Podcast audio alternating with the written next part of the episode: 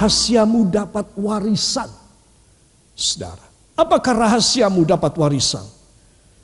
Kau bisa punya banyak guru firman dan konselor, tapi hanya ada satu Bapak. Bapakmu dalam gospel and grace. Gospel itu Injil, grace itu anugerah. Bapakmu dalam Injil dan anugerah, ini yang authorized ilahi. Ini yang disahkan oleh Allah.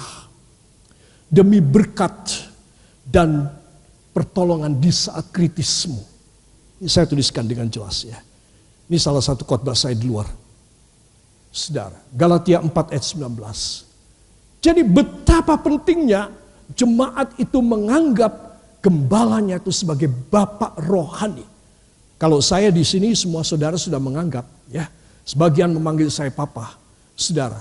Tapi saya menekankan ini untuk jemaat-jemaat yang lain. Ini ini salah satu slide saya khotbah di gereja yang lain.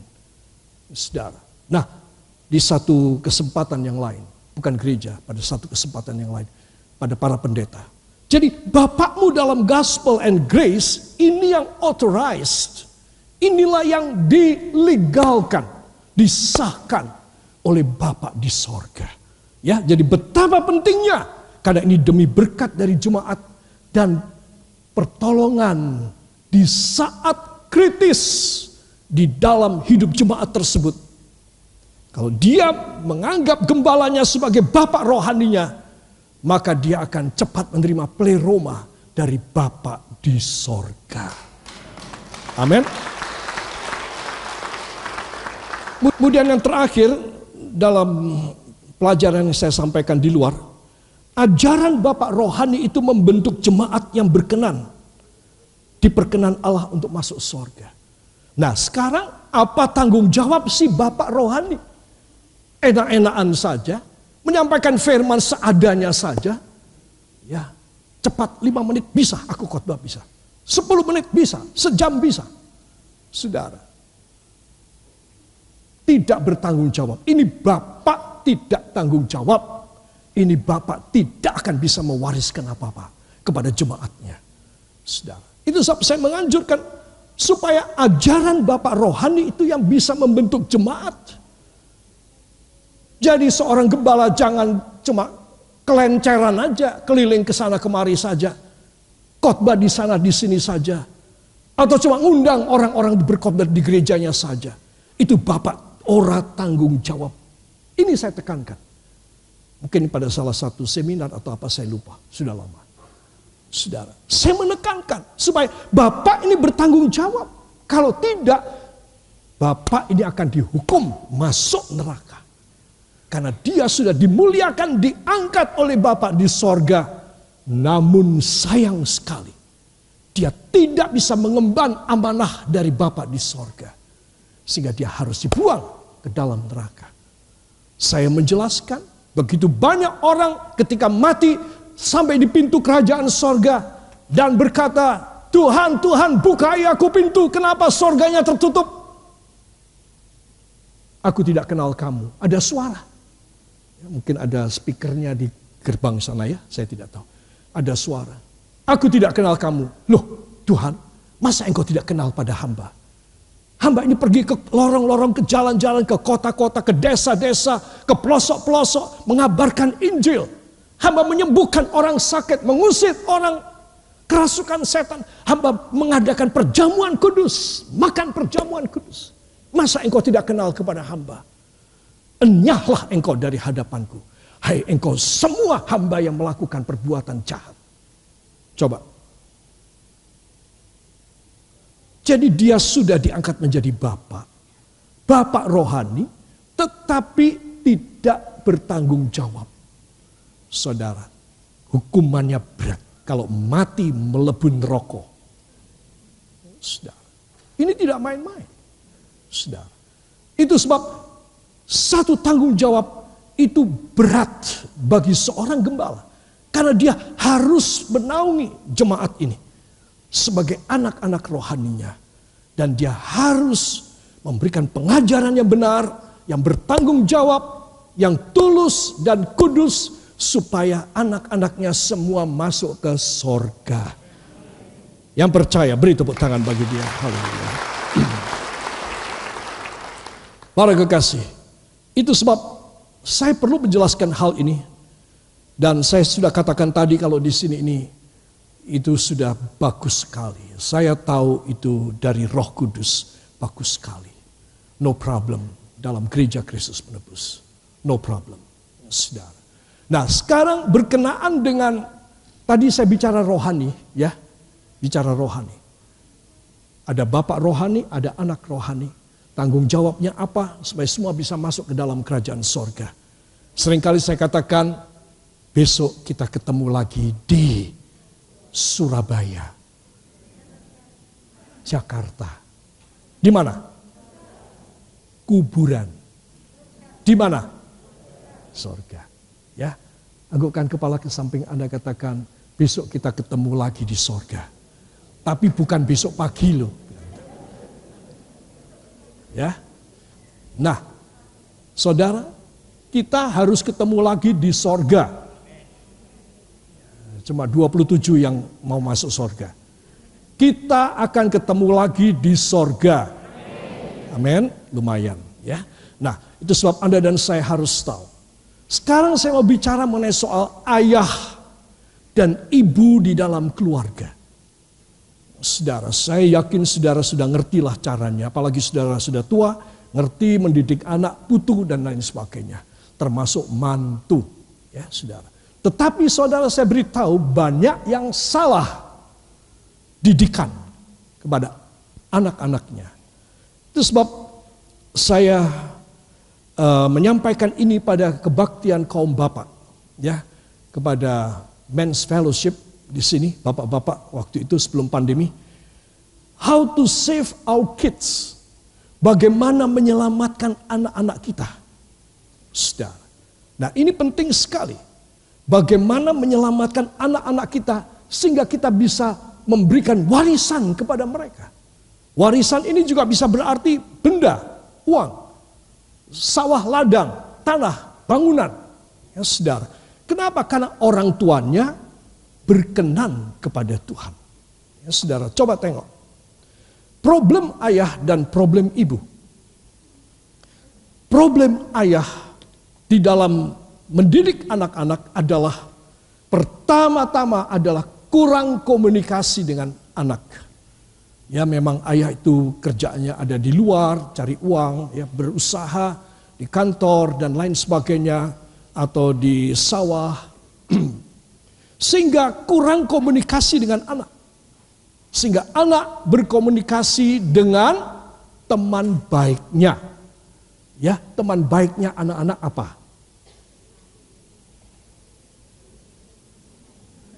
Apa? Teman baiknya anak-anak apa? Apa? Teman baiknya ayah apa? Teman baiknya ibu apa? Podo wae nek ngono. Podo eleke. Ya, saudara. Memang sih kita membutuhkan itu handphone ya. Tapi banyak orang nggak bisa lepas daripada handphone. Mending dia lupa bawa dompet daripada tidak bawa handphone. Mending lupa tidak pakai kepala daripada tidak pakai handphone. Ya. Nah, jadi kurang komunikasi dengan anak-anak.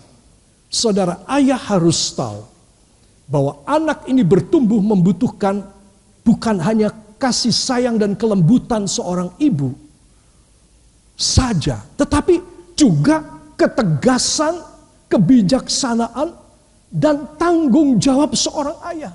Nah, ini ketegasan, tanggung jawab, ketegasan, dan kebijaksanaan ini tidak dimiliki oleh si anak.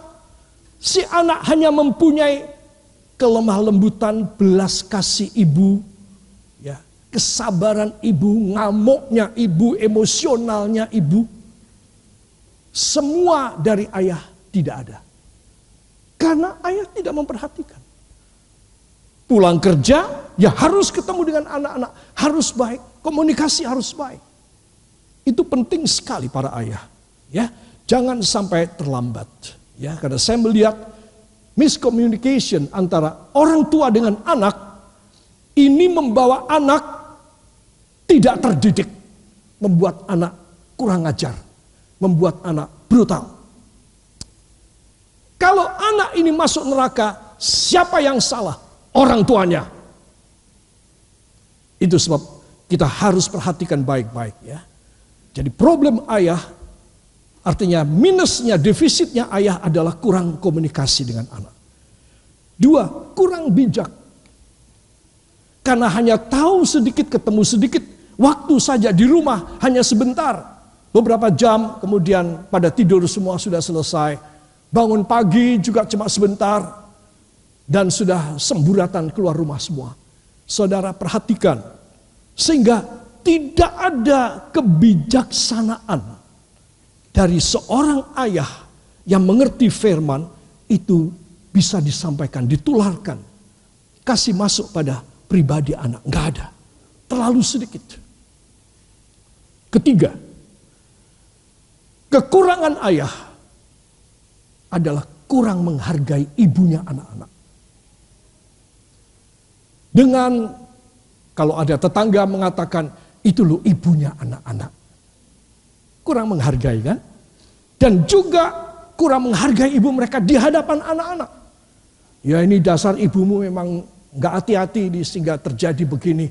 Sehingga kita uangnya hilang. Ya karena gara-gara ibumu itu arisannya itu sampai 20. Jadi kita jadi bangkrut.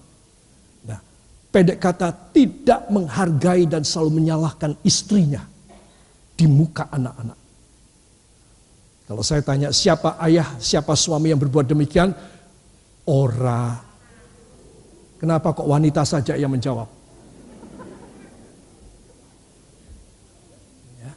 Para kekasih, perhatikan. Seringkali ayah menyalahkan ibu di muka anak-anak. Boleh apa tidak? Sangat tidak boleh. Ya, itu harus diperhatiin. Sehingga anak-anak itu menghargai ibunya. Saudara, Mungkin saya menyampaikan ini ya, para bapak-bapak, para ayah semua hatinya kemeropok sama saya. Aku terus, aku terus. Apa meneh iki?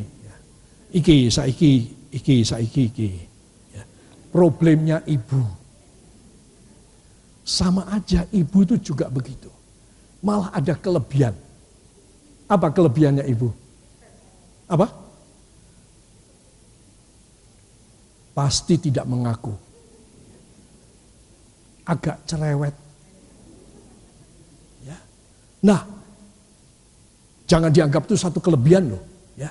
Itu satu problema. Ya. Nah problema ibu apa? Terlalu dominan terhadap anak-anak. Ya maklumlah. Ibulah yang mengandung dan kemudian melahirkan dengan mempertaruhkan nyawanya. Dan kemudian membesarkan saudara. Jadi ibu memang secara waktu itu sudah dominan pada anak. Sudah menguasai anak. Ya, dalam ilmu jiwa, apalagi dalam ilmu filosofi, induk daripada ilmu jiwa, dikatakan bahwa siapa yang dekat dengan engkau, engkau akan jadi seperti dia. Saudara. Dan itu sudah satu aksioma, satu hukum yang tidak usah dibuktikan.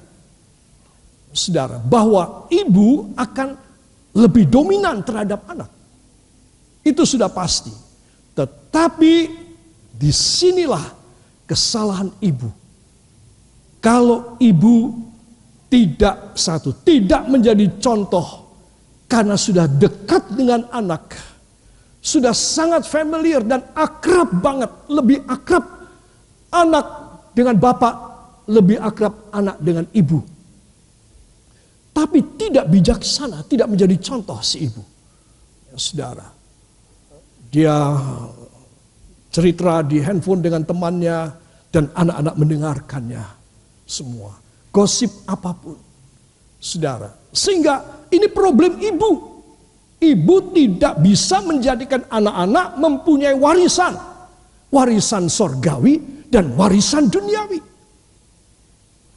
Saudara, ketiga, ibu kurang menghargai ayah mereka ini gara-gara ayahmu ini, ya, gara-gara papahmu ini asal malam pergi terus. Ya. Ini gara-gara papahmu ini obral uang.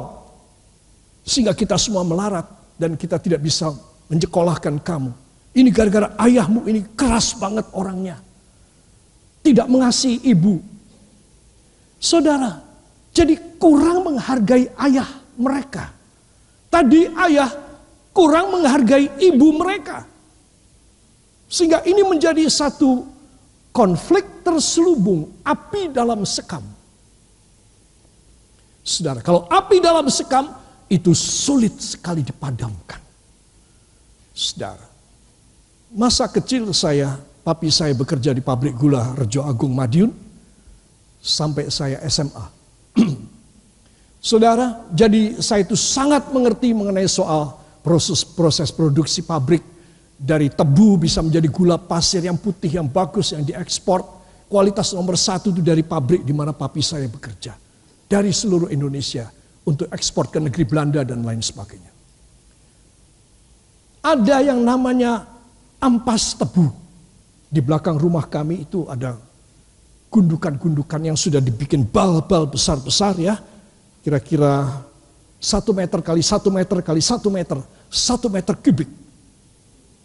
Bayangin, ampas tebu satu meter kubik itu satu itu disusun kayak bangunan. Kalau itu terbakar, saudara, nggak begitu ketara. Karena apinya itu di dalam. Juga ada ampas tebu yang kececeran di bawah, apinya di dalam. Kapan? Nanti kalau ada angin, baru apinya bel keluar, kita semua kaget.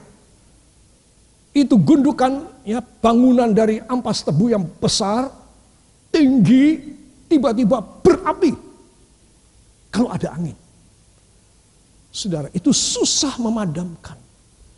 Kalau seorang ayah dan seorang ibu, dia tidak berubah dari karakteristik yang jelek ini, maka pasti anak-anaknya tidak akan dapat warisan apa pun.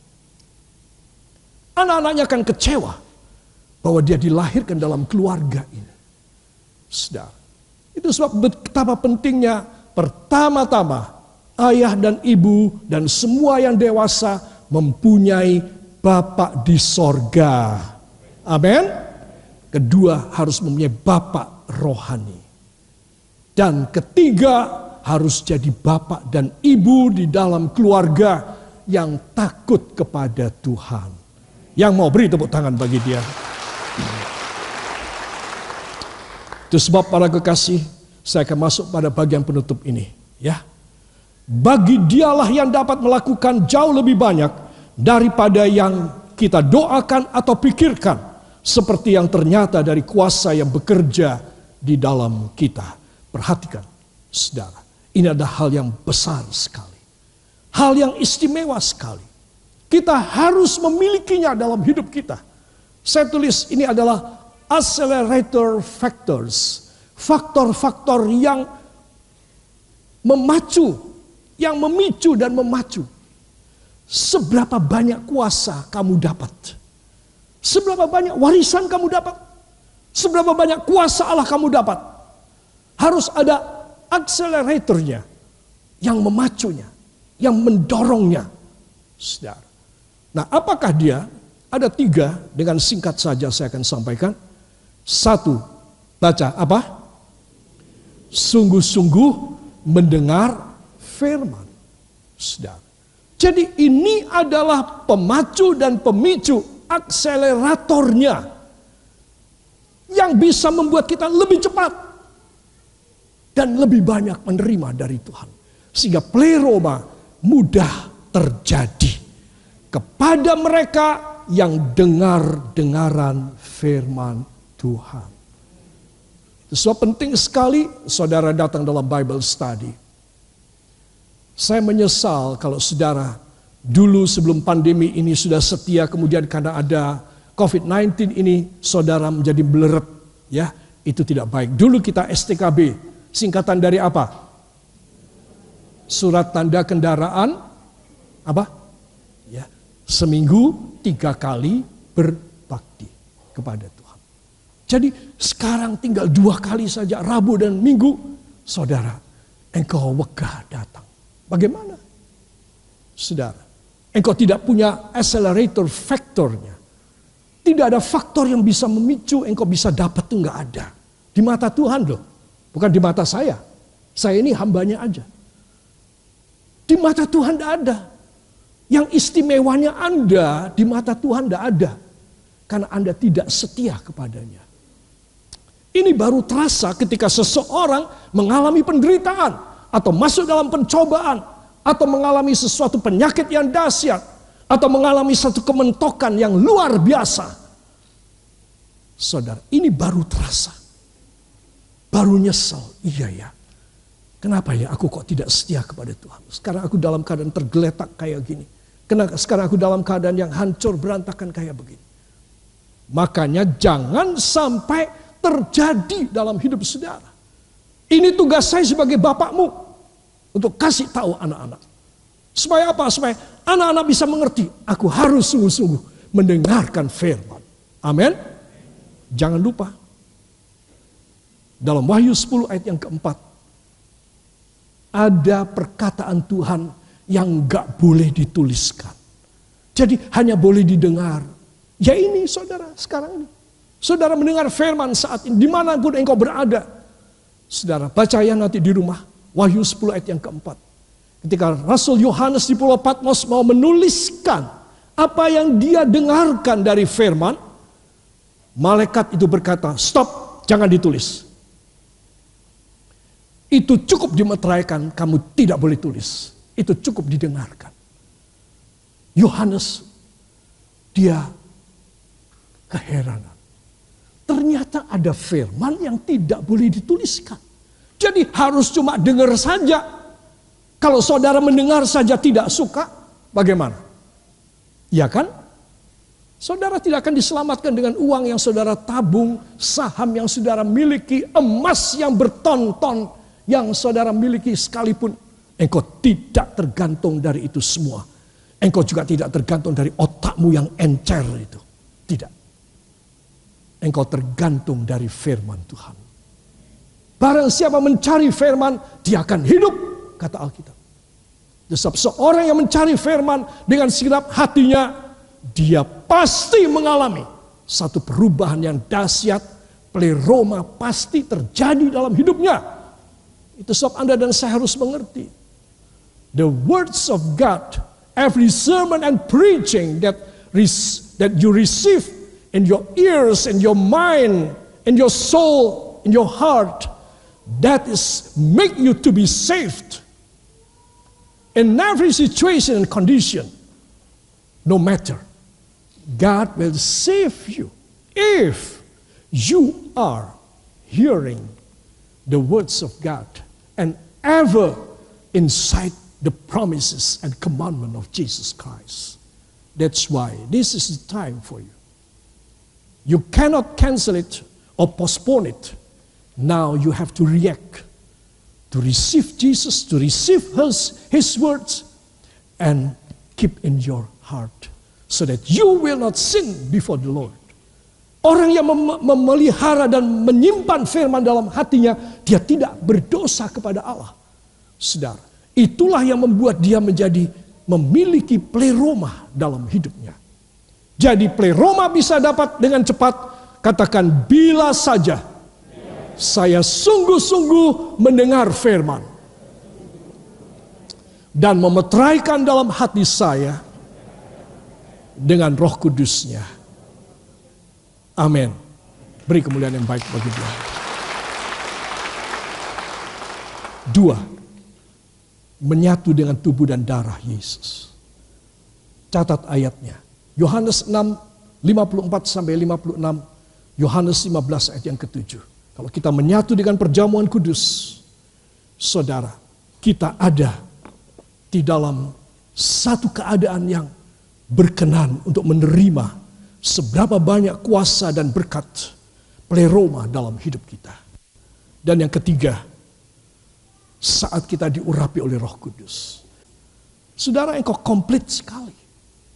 Engkau komplit sekali. Engkau mempunyai firman setiap kali. Saben pagi saya mengirim firman. Saudara, berapa ratus orang di luar sana menerima itu firman. Mungkin ribuan orang, saya tidak tahu.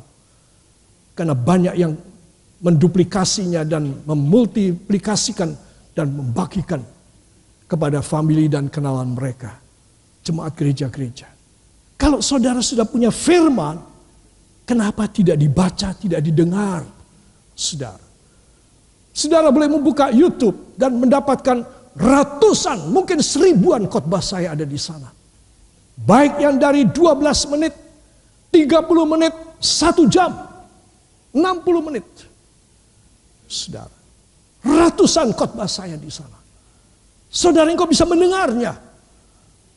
Dan itu semua diberikan oleh Tuhan. Kepada siapa? Kepada mereka yang ingin hidup dalam pleroma kelimpahan segala kepenuhan Allah dalam hidupnya. Saya yakinkan Anda pada saat ini. Inilah saatnya. Katakan inilah saat saya. Mulai meraih pleroma saya. Supaya hidup saya bermakna dan bermanfaat untuk kemuliaan Bapa dalam nama Yesus. Amin. Beri tepuk tangan.